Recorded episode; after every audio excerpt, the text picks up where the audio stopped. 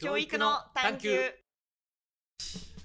はい、えー教育の探求 by ルークスということで、えー本日パーソナリティ務めますのは、えーどうもあー最近ルークスで非常勤講師始めましたね。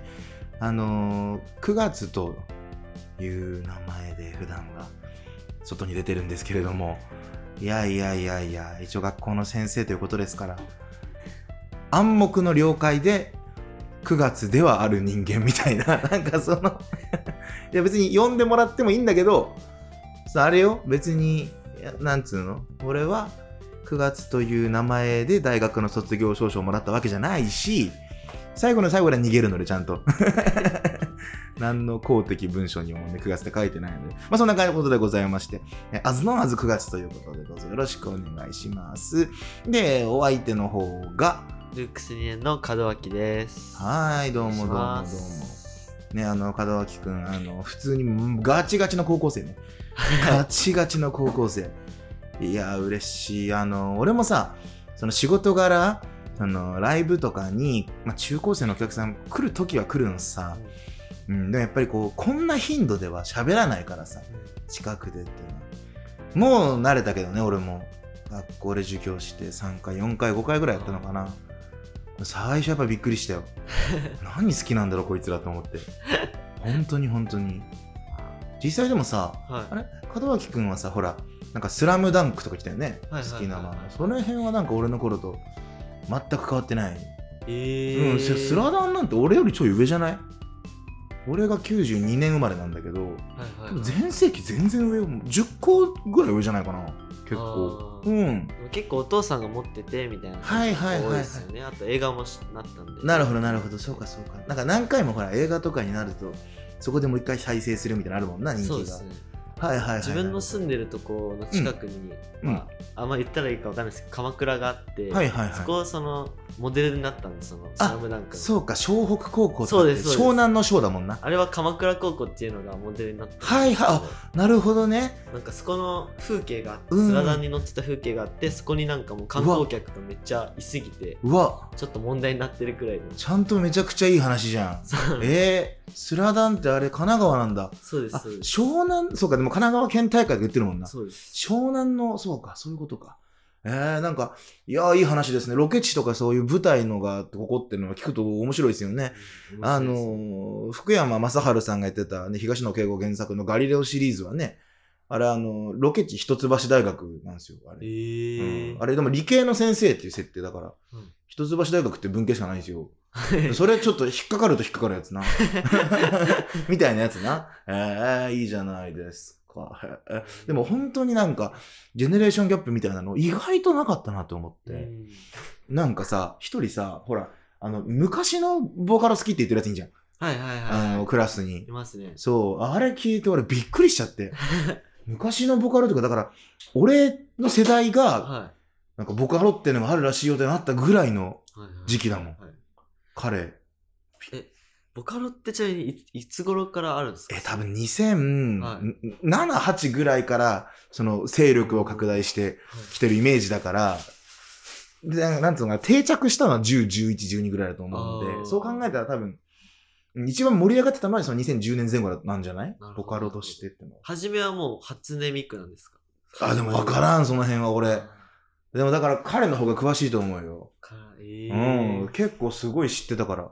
そう、だってさ、あの、最初ね、会った時に、ホワイトボードにね、はい赤ペンでなんか絵描いてて、はいはいあの、桑田さん、これ、何だと思いますか？って言われて、はいあ、なんかのキャラかな？わかんないなって言ったら、はいうん、ミクって言われて、名字から言えやと思って、別にいいけど、ミクって言うなって思って。親しみ親しみ込めてミクって呼んでた。そう、だから彼はね、すごい詳しいんだと思いますよ。そそう。絵で描くは俺もやったことないからね。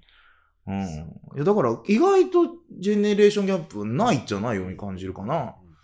うん。さつきくん何年生まれ？2007年です。?7 年。はい。早生まれなんで。はあ、でもだから15個下。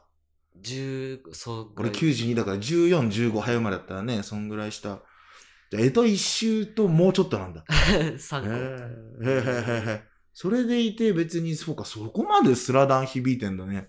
そうですね。逆に。すげえ。まあまあまあ、なんてね、あの、雑談をダーッとしていても時間が過ぎてしまうんですけれども、まあ、今回ね、まあ、教育に関してね、少し探求していくというふうなテーマがあるわけで、なんかそのやっぱりね、あの、門脇くん的に教育に関してテーマあ、気になるトピックとか出してくれたらなと思いますけれども。なんか、9月さん本当にもう授業、授業中すごいんですよ。もう声の出し方なんかも う。谷口さんとすみれさんと、うんあの、非常勤講師で、うん。と、9月さんと後藤さんうんっていう方がいるんですけど、うんダントツで声がでかくて、結構印象強いんですけど、はいそのなんかトーク力はい。とその教育っていうそこの絡み合いああ、なるほどね。知りたいですね。はいはいはい。まあなんかその、あの、ある種その、なんていうのかな。ね、空気の変化だって。何やの、急いで綺麗にって。今入りましたかねハイテクもいいとこですね、これ。これ多分ってことは数分後に綺麗になりましたって流れんだよ、これ。流れるんだろうな。いや、まあまあまあ、あの、とりあえず、あの、話す資格というのかなの部分として言うなら、僕はそもそも大学大学院で教育学のお研究室にいたんだよね。え。うー、ん。大学も教育学部だし、大学院も教育学研究科。えうーん、そうそうそう。で、学校の教育というものに関しては、ある種せ、ある種専門だったというところがある上で、で、えっ、と、今は人前で喋る仕事をしているからね、あの、まあ、どっちもなんていうのかな、ある種、数年かけてやったことではあるんだけれど、はいはい。そうね、まあ、あのー授業とかでさっきさ、声が大きいって言ったじゃない。はいはいはい。それ多分すごい大事なことで、うんうんうんあの、声がね、張れるやつは張った方がいいのよ。えー、これは声大きいとそれだけで人が起きるのよ。うんうんなんかね、ただ話を投げてるだけじゃなくて、背骨がグッて前に出てくる感じ。で声大きいと、そういう、こう、なんていうのかな、人の、うん、聞く姿勢っていうのをガッて作れる部分があるわけ。で、逆にさ、はい。門脇くんは、多分そんなに声張れるタイプじゃないじそうですね。ゃん。うん、で、そういう人はどうすればいいかっていうと、はい。いっぱいゆっくり動くことが大事。えー、そうつまり、引き込んで、はい、相手のね、聴衆を前のめりにしたら勝ちってわけだから、はいはいはい。門脇くん、俺が門脇くんの声質だったら、はい。ゆっくり出てきて、はい。ゆっくり上着脱ぐ。そういうので、その空間を制圧する。はそうそうそう。そしたら、ちょっと静かな時間できるじゃない。あ。はいはい。それによって、声がちっちゃくてもよく通る状況が作れるよね。はあ、確かに。そう、そういうふうに、もちろん声が大きいっていうのも一つの制圧方法なんだけど、はいはい。いかにして空間を自分のものにするかみたいなはいはい。ところだと思うよ。えーうん。ちなみに授業中に走り回って、うん。その、なんか読まれる、レジュメとか読まれる、あれも意味があるってことあ、俺が授業中に走り回って、あちこちでね、はい。走ったり叫んだりしながらレジュメ読むことはい。あれはね、あの、あの、症状だよ。そういう症状。なるほど。うん。我慢ができなくて現れる兆候だよ、あれは。なるほど。何のあれでもない。大学で培ってきたものじゃない。培ってない。習うか。大学で。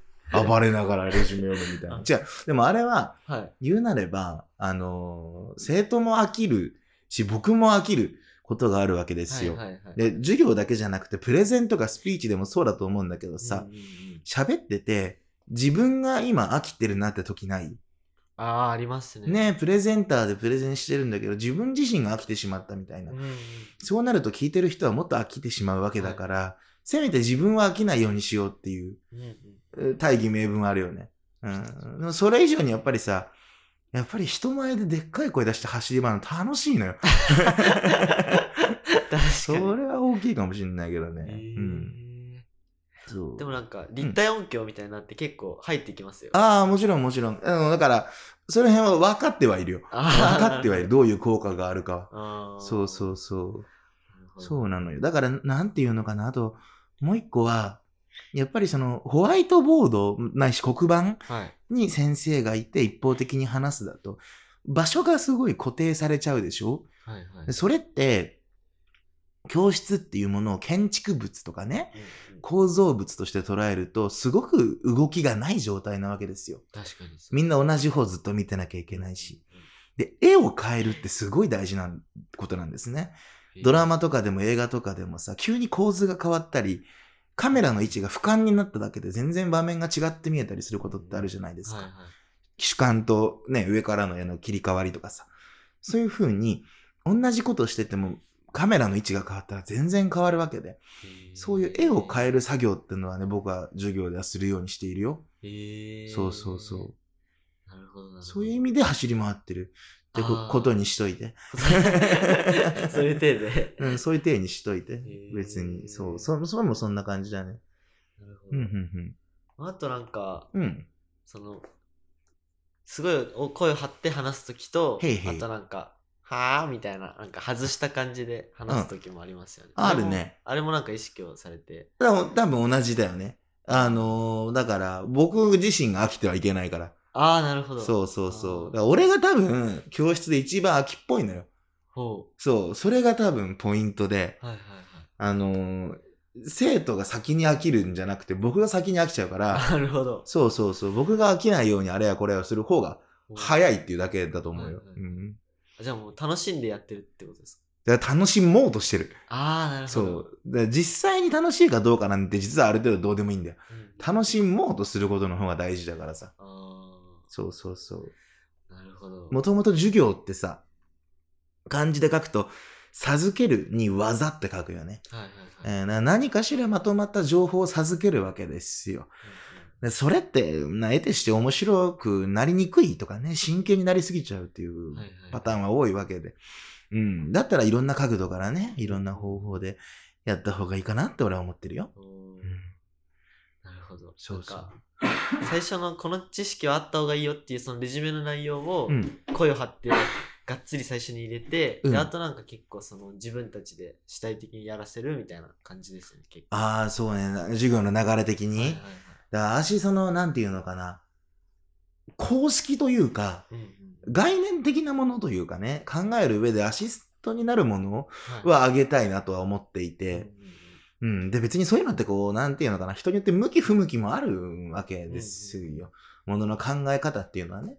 うん。だから、むしろいっぱい知っておくことが大事だろうなと思って、はいはい毎回の授業で、なんか一個ぐらいは、何にでも応用可能なものの見方とか、うんうんものの考え方、パターンっていうのを示せたらいいなとは思ってるうんで、やってみてっていう感じかな。なるほど。でもなんか結構その緩急というかインプットアウトプットがあって結構面白いですけど、あ本当？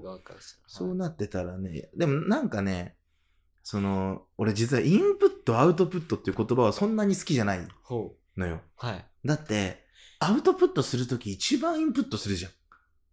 我々、人間って。はい。何かを表現しようとか、グラフにまとめてプレゼンテーションを作るとか、はい。えー小論文を書くとか、はい何かしらするときに、実は新しくその対象のことを捉え直したり学び直したりしてると思うのよ。で確かに。実はアウトプットをする目的はめちゃくちゃインプットなんだと思うの。あれ自体がインプットというか、はいはい。そうやってみだと思う。うん。うんそうやってみて体に馴染ませるみたいな。うんめちゃくちゃインプットだよね、そう考えたら。そうそうですね。空手の型とかと近いな。せいって、一回こんな感じで打つから、やってみろっていう。右手、右手の今日はストレートだみたいな、そんな感じ？うん。なるほど。確かに。そうそうそうそう。でするとさ、もちろん、あの、いいところとして、僕はその、なんていうのかな、受験に必要な科目を今教えてるわけじゃないっていうのもあるんだけど、毎回、調子いい子が変わるってのはすごいいいなと思ってて。そうそうそう。ものの考え方、見方の部分だからさ。うん。僕が今持ってるのが芸術の科目と、まあ、社会科学のリベラルアーツっぽい科目の二つなんですね。どっちもなんかその喫緊の受験的な何かがいるわけじゃないから、うんうん。割と自由に伸び伸びやってさ、議論させたり、何かしら意見出させたり、プレゼンさせたりするわけなんだけど、はいはい。やっぱり各回で一番、なんていうのかな、で出来がいいというか、飲み込みが早い人が変わるんですよ。うんうん。やっぱりなんかこうテーマとの相性とか、はいはい。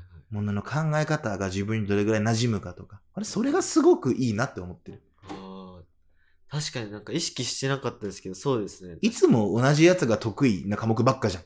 ほとんどのはいはい勉強って。でもあれ、俺のやってるやつだけ多分違うのよ。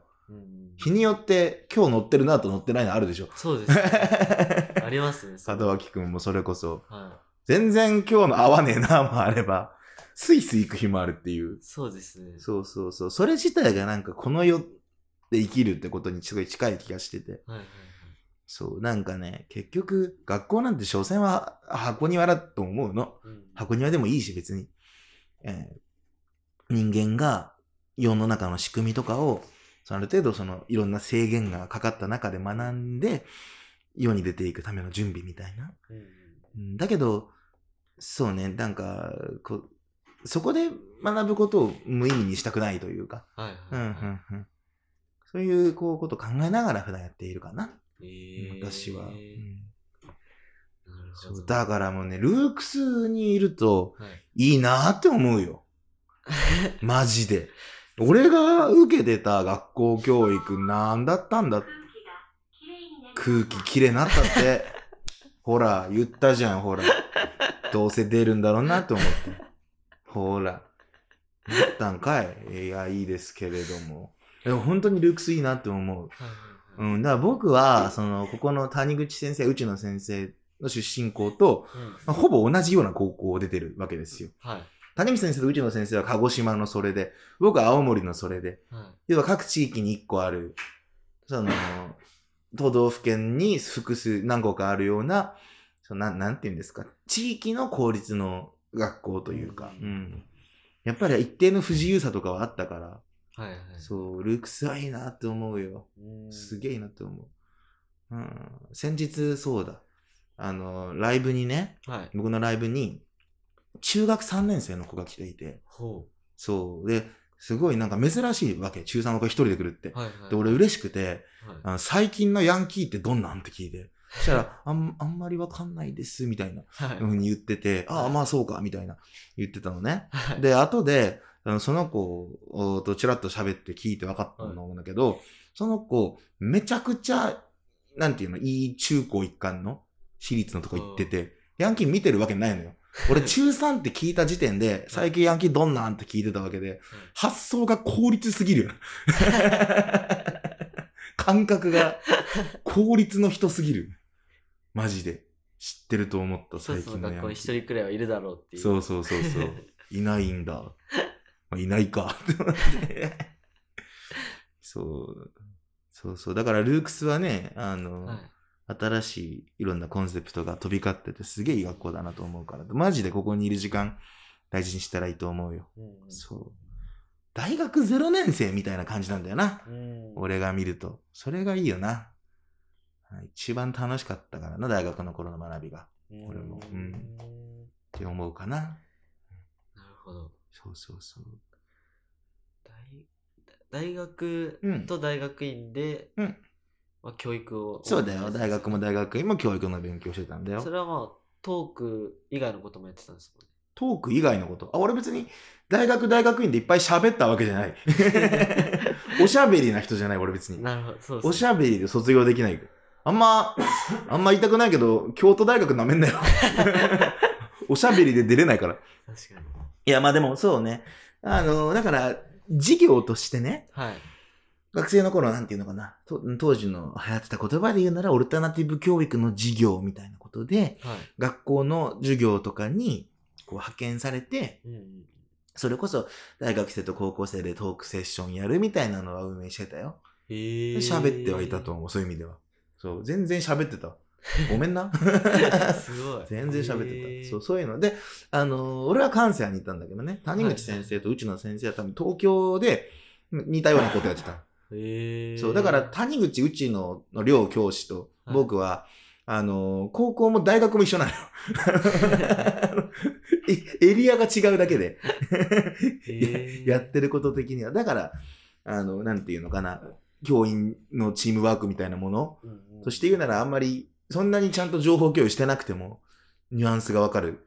感じになってるへそんなにちゃんと情報共有してなくてもって言うべきじゃないか。どう、どうだってなるかもな。それはどういう意味だってなるから。うん。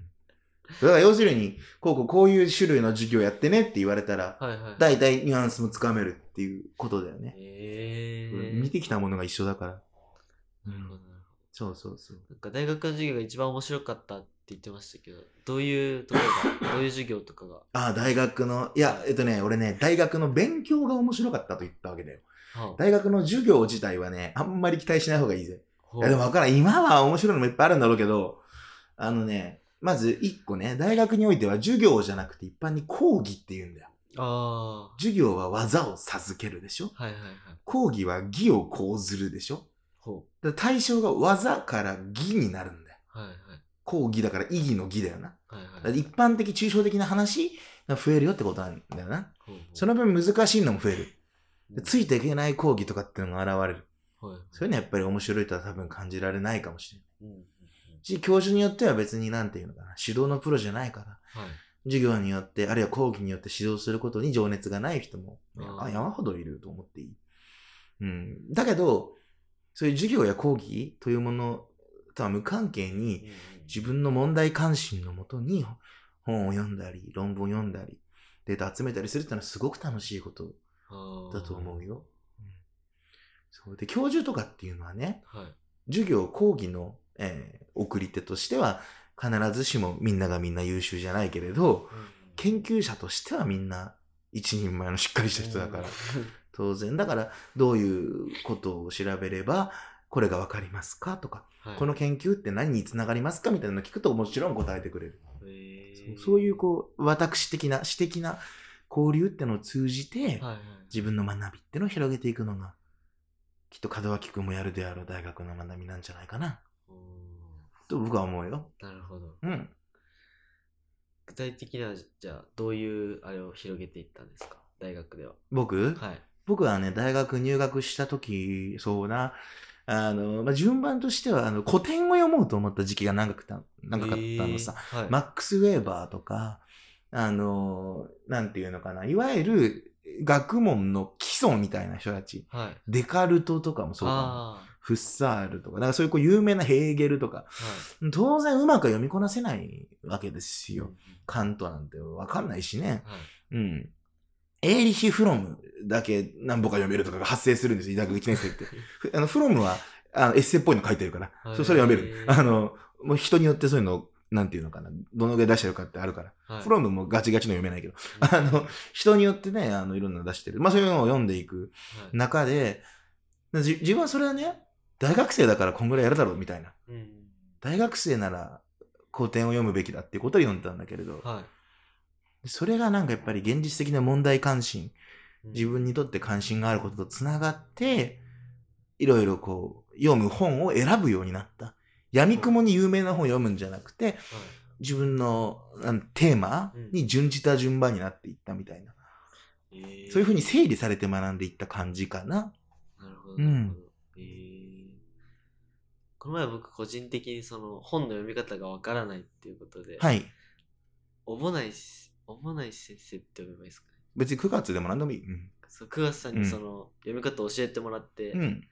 なんか映画、あある映画のなんか感想をいろんなタイプの人が言うみたいな本で、うん。その本のこうやって読めばいいんだよって教えてもらって読んだらすごい読みやすくて。ああ、そうだね。はい。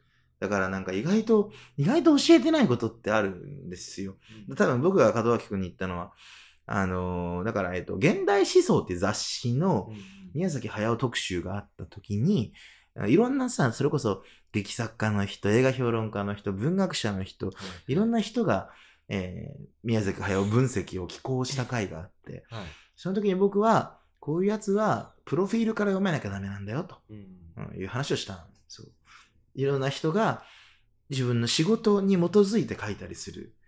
自分が建築家なら建築家としてのプロ性を出したいし、あの音楽の評論家なら音楽っていう面から見た宮崎駿が書きたいに決まってる。うんうんそういうふうに、その、も本、冊子が持ってる構造みたいなところを把握して読むんだよってうん話うんをしたけれど、意外とそういう、なんていうのかな、全体的な俯瞰してどうのこうのっていうのは国語の教科書だとできなかったりするからね。うんあれは切り抜きだからね。確かに。うん。最初はそのやっぱりその専門的な人がいろんなその評論を書いてるから、なんかつまんないなっていうそのうん。あんまりわかんないことを長々書いてあるなと思ったんですけど、そのプロフィール見てからは音楽系だったらあ音楽の面から話すんだなとかそうそうそうそう読みやすかったりそう、だから、なんていうのかな、読書っていうのは全部予測と修正なので、うんうんどういうのが来るかなと予測して、違うのが来たら修正して、また予測して読むっていう、その繰り返しなんで小説だろうが、ね、あの、文芸誌だろうがう、んうん評論だろうがね。そうそういうふうにやっていけばよいさ。なるほど。うん。ええなるほルークスのリスナーのみんなにすんげえ役立つ情報。新書レーベルごとの難易度。一番難しいのが岩波と中高。岩波新書と中高新書は共に難しいので、高校生が読むに選ぶのはちょっとやめた方がいいかも。岩波は思想系に強く、中高は歴史系に強い。どちらも文体が硬くて読みづらいこと、この上なし。続いて、難易度中ぐらい、うん、ちくま文庫。なし、ちくま学術文庫、なし、ちくま新書。このあたり、ちくま学術文庫と書いてあるやつは正直岩波とか、あの、中高と同じかより難しいんだけど、ちくま新書、なし、ちくまプリマ新書って書いてあるやつは結構読みやすい。結構読みやすいから、まあ、悪くはないよ。結構数も出てる。でも、そんなのよりも、もっとおすすめできるのが、講談社現代新書。講談社現代新書メモってください。講談社現代新書絶対メモって。講談社現代新書絶対メモって。講談社現代新書。ここまで聞いたら、講談社現代新書だけ覚えて。講談社現代新書。これは読みやすいし、いろんなテーマ使ってるので、門脇くんもぜひ読んでみてください。新書が読みたくなったら講談社現代新書です。わかりました。はい。もう絶対忘れないですね。もう何回も。うん。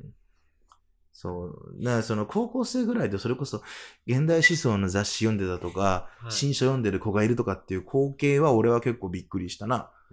ある種だから俺の高校、出身高校の方、はい生徒の方が因数分解早いんだけど、はい。あのみんな新書読んでるわけじゃないっていうところだよね。新書多分誰も読んでないに近いんじゃない？学年で一人もいないと思うよ。いりゃいるのかなぐらい。でもみんな因数分解めっちゃ早い。へ平方完成鬼みたいに早い。マジで。全員できる。でも、でも、でも新書は読んでない。そうう、んそういうところでなんか、うん。いろいろ思うことはあったかな。うんうん。そうそうそう。だからすごい俺自身がね、勉強になってるところはあるぞ。うーん。ありがとうね。うん。さてさてさて、などとなどと話してまいりましたけれども、はいまあ時間的にも結構ね、いろんな雑談から、世間話から出てきたんじゃないか、有益な話もできたんじゃないかというところで、はい。一番最後。はい一番最後です。今回、あの、教育に関していろいろ考察してくるという、そういうふうなラジオのテーマでしたから、ちょっと門脇くんの方からはい。一言でお願いしたいです。一言で。教育を野菜に例えると何ですか？野菜教育でしょ？えっと、ででんえーっと、きゅうりです。キュウリはい、えーなぜキュウリなのかはみんなで考えましょう ということで、えールークスのラジオ番組最後までありがとうございましたありが。とうございました。はい、お相手は9月と、門脇です。はい、ありがとうございました。